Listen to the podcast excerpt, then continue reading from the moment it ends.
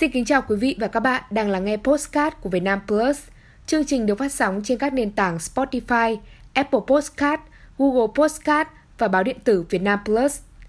Tiếp tục chương trình với chủ đề xóa bỏ bạo lực đối với phụ nữ và trẻ em gái do báo điện tử Việt Nam Plus và Đại sứ quán Hà Lan tại Việt Nam phối hợp thực hiện nhân tháng hành động vì bình đẳng giới.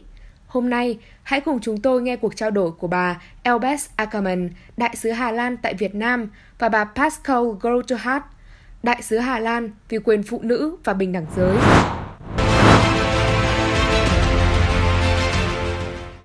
Xin chào, chúng ta cùng bắt đầu thôi. Chào Pascal.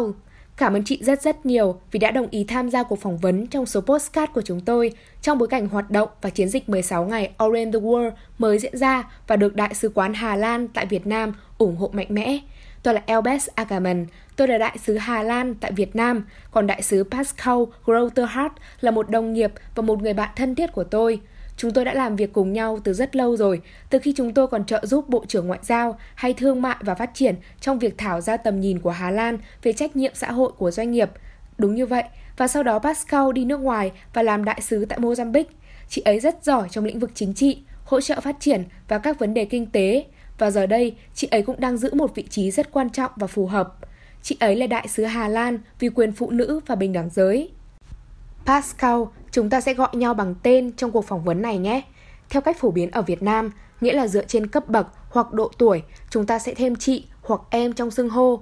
Chị trẻ hơn tôi, vậy nên tôi có thể gọi chị là em Pascal, nhưng tôi sẽ gọi là Pascal thôi, vì như vậy chúng ta sẽ dễ trao đổi với nhau hơn.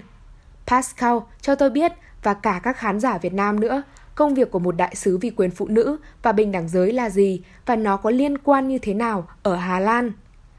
Cảm ơn chị rất nhiều, đại sứ. Elspeth thân mến, tôi nghĩ là chúng ta sinh cùng một năm. Tôi nghĩ là chúng ta cùng tuổi với nhau, nên sẽ thật tốt khi chúng ta cùng tham gia postcard này. Cảm ơn chị rất nhiều vì đã mời tôi tham gia và cảm ơn chị rất nhiều vì tôi đã theo dõi chị trên mạng xã hội về tất cả các hoạt động tiếp cận mà chị đã làm liên quan đến chủ đề rất quan trọng này. Và có thể chỉ là một bước nhỏ, thứ sáu này tôi sẽ kết hợp cả công việc trước đây và công việc hiện tại để nói chuyện với ABN AMRO và các khách hàng của họ về giới tính trong quá trình thẩm định. Tôi hy vọng tôi sẽ khiến chị tự hào khi đó. Còn vì sao điều này là quan trọng? Tôi nghĩ thật sự là từ 3 đến 4 góc độ. Thứ nhất, tất nhiên là từ góc độ nhân quyền, đạo đức. Nếu bạn hướng tới bình đẳng giới, nó sẽ mang đến lợi ích cho những người dễ bị tổn thương.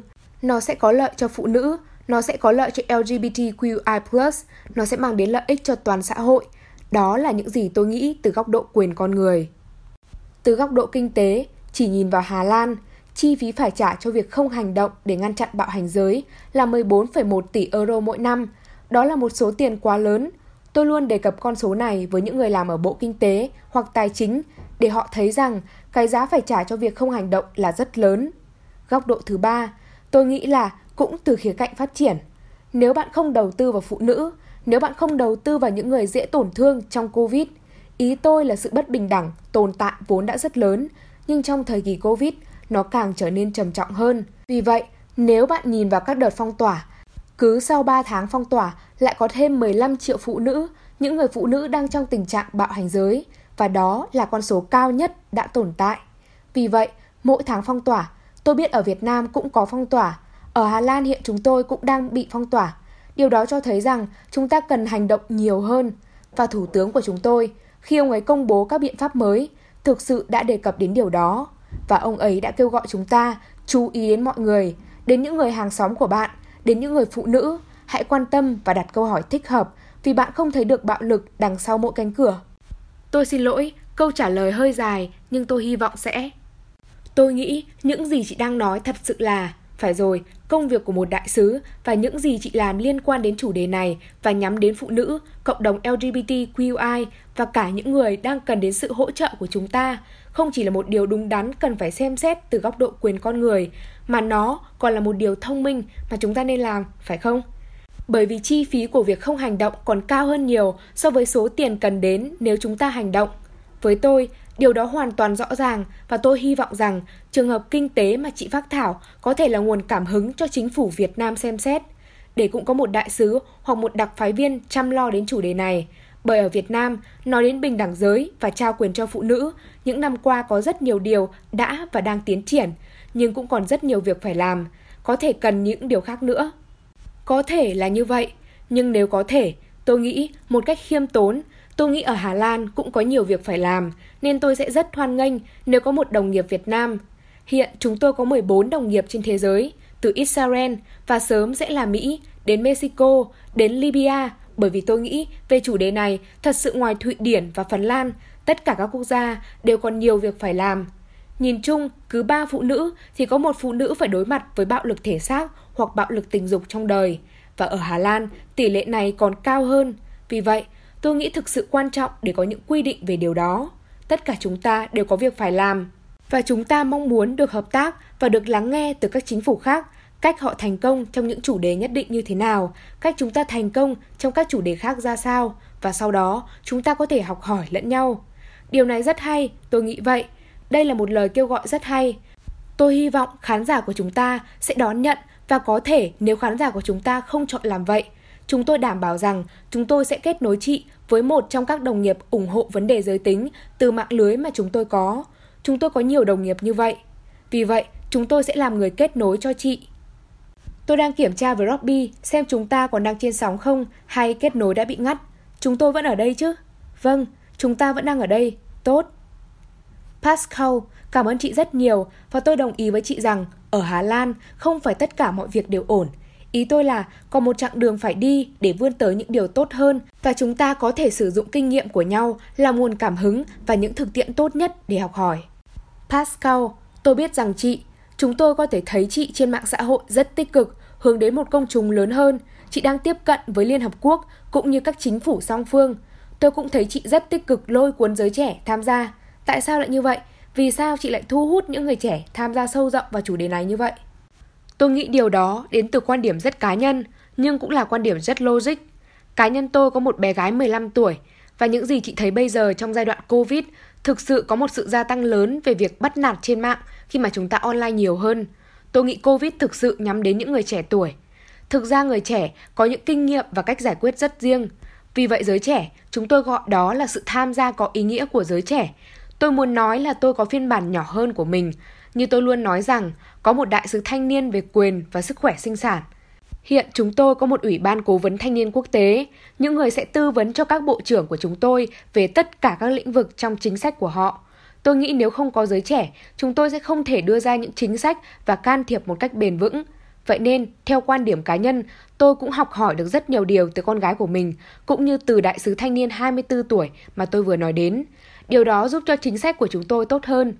Và như vậy, Hiện chúng tôi có một vị bộ trưởng 72 tuổi và ông ấy thực sự tích cực tương tác với người đại sứ trẻ 24 tuổi và sự năng động cũng như các giải pháp mà bạn có được từ các cuộc thảo luận trở nên tốt hơn nhiều, sáng tạo hơn nhiều và họ cũng có một lượng khán giả rất khác. Vì thế chúng tôi đang sử dụng các mô hình tiếp cận của họ để truyền tải những thông điệp của mình. Và đôi khi chúng tôi cũng đóng vai trò như là tôi là nhà ngoại giao, còn họ giống như là những nhà hoạt động hay những người hoặc những kẻ nổi loạn, những người phá cách hơn – và bạn thực sự có thể tạo ra ảnh hưởng lớn hơn. Chúng tôi làm điều đó ở cấp Liên Hợp Quốc, chúng tôi làm điều đó ở cấp quốc gia và nó thực sự hiệu quả bởi vì chúng tôi có một chương trình nghị sự chung nhằm mang đến những điều tốt đẹp hơn cho phụ nữ và trẻ em gái. Điều đó thực sự rất thú vị. Vì vậy thật sự những gì chị đang làm, một mặt là chiếc cầu nối giữa các thế hệ và mặt khác chị cũng đang tiếp cận một đám đông khá lớn và rất đa dạng và cuối cùng, những gì chúng ta đang làm bây giờ với tư cách là các nhà hoạch định chính sách và chính trị gia, chúng ta làm điều đó vì sự sống của trái đất này và vì tương lai của các thế hệ mai sau. Điều này rất phù hợp với Việt Nam, nơi có hơn 70% dân số trẻ hơn 35 tuổi ở thời điểm này, một thế hệ tương đối trẻ. Pascal, xin lưu ý rằng chị không có nhiều thời gian chiều nay vì chị còn cuộc họp với các bộ trưởng, những người thực sự quan tâm đến chủ đề này. Điều gì đã khiến chị hay điều gì đã làm cho chị cảm động nhất hoặc khiến chị rất tự hào trong quãng thời gian một năm rưỡi vừa qua kể từ khi chị đảm nhận vị trí này? Ồ, tôi thực sự nghĩ là có nhiều điều, cả vai trò của các đại sứ quán của chúng ta, những người thực sự có tiếng nói trên mạng xã hội trong chiến dịch 16 ngày nay. Nhưng có lẽ tôi muốn đề cập đến một vấn đề khác mà chúng ta đang chưa đề cập đến, đó chính là chuyển giới. Tôi nghĩ rằng đó cũng là một nhóm cần chúng ta chú ý và chúng tôi rất may mắn khi có một người thật đẹp và cấp tiến ở Hà Lan, Nikki Diakher từ Nikki Tutorials. Cô ấy đã rất tích cực tham gia với Liên Hợp Quốc để tạo ra những ảnh hưởng, bao gồm cả vấn đề chuyển giới, trong công việc của chúng tôi. Tôi nghĩ sáng nay tôi vừa xem một đoạn clip rất hay của cô ấy trên trang web về phụ nữ của Liên Hợp Quốc. Vì vậy, tôi nghĩ đầu tư vào bình đẳng giới là điều tốt cho tất cả mọi người, nhưng nó cũng là một chương trình nghị sự cần đến sự đoàn kết của tất cả chúng ta. Đó là khu vực tư nhân, đó là các tổ chức phi chính phủ, đó là những người trẻ, đó là LGBTQI+, và đó là những người chuyển giới. Đó cũng là các đại sứ quán của chúng ta ở nước ngoài. Vì vậy, tôi cũng xin được gửi lời cảm ơn sâu sắc tới đại sứ quán của chúng ta ở Việt Nam vì đã đi đầu trong việc thực hiện postcard này. Xin cảm ơn bà Elbes Ackerman, đại sứ Hà Lan tại Việt Nam và bà Pascal Grotterhardt, đại sứ Hà Lan vì quyền phụ nữ và bình đẳng giới. Tới đây, chúng tôi cũng xin phép khép lại nội dung số postcard hôm nay. Xin hẹn gặp lại quý vị trong những số tiếp theo.